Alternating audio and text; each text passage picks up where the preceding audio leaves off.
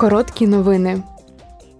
Делегація Європейського парламенту перебуває на кліматичному саміті КОП-27 у Єгипті. Депутати Європарламенту намагаються підштовхнути до амбітних результатів.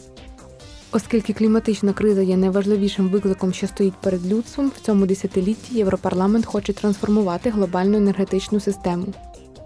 У четвер голова делегації Бас Ейкхаут і заступник голови Єврокомісії Франц Тімерманс проведуть прес-конференцію.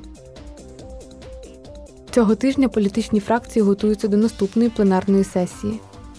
Наступного тижня у Страсбурзі євродепутати обговорюватимуть і винесуть на голосування захист необхідної інфраструктури та нових правил для забезпечення гендерного балансу в правліннях компаній, зареєстрованих на біржі. Євродепутати швидше за все голосуватимуть за визнання Росії спонсором тероризму і зосередяться на відносинах ЄС з Китаєм.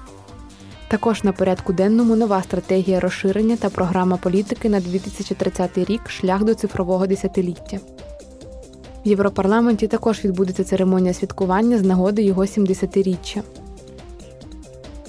Вчора члени підкомітету з питань прав людини оцінили умови перебування іноземних працівників у Катарі напередодні чемпіонату світу з футболу.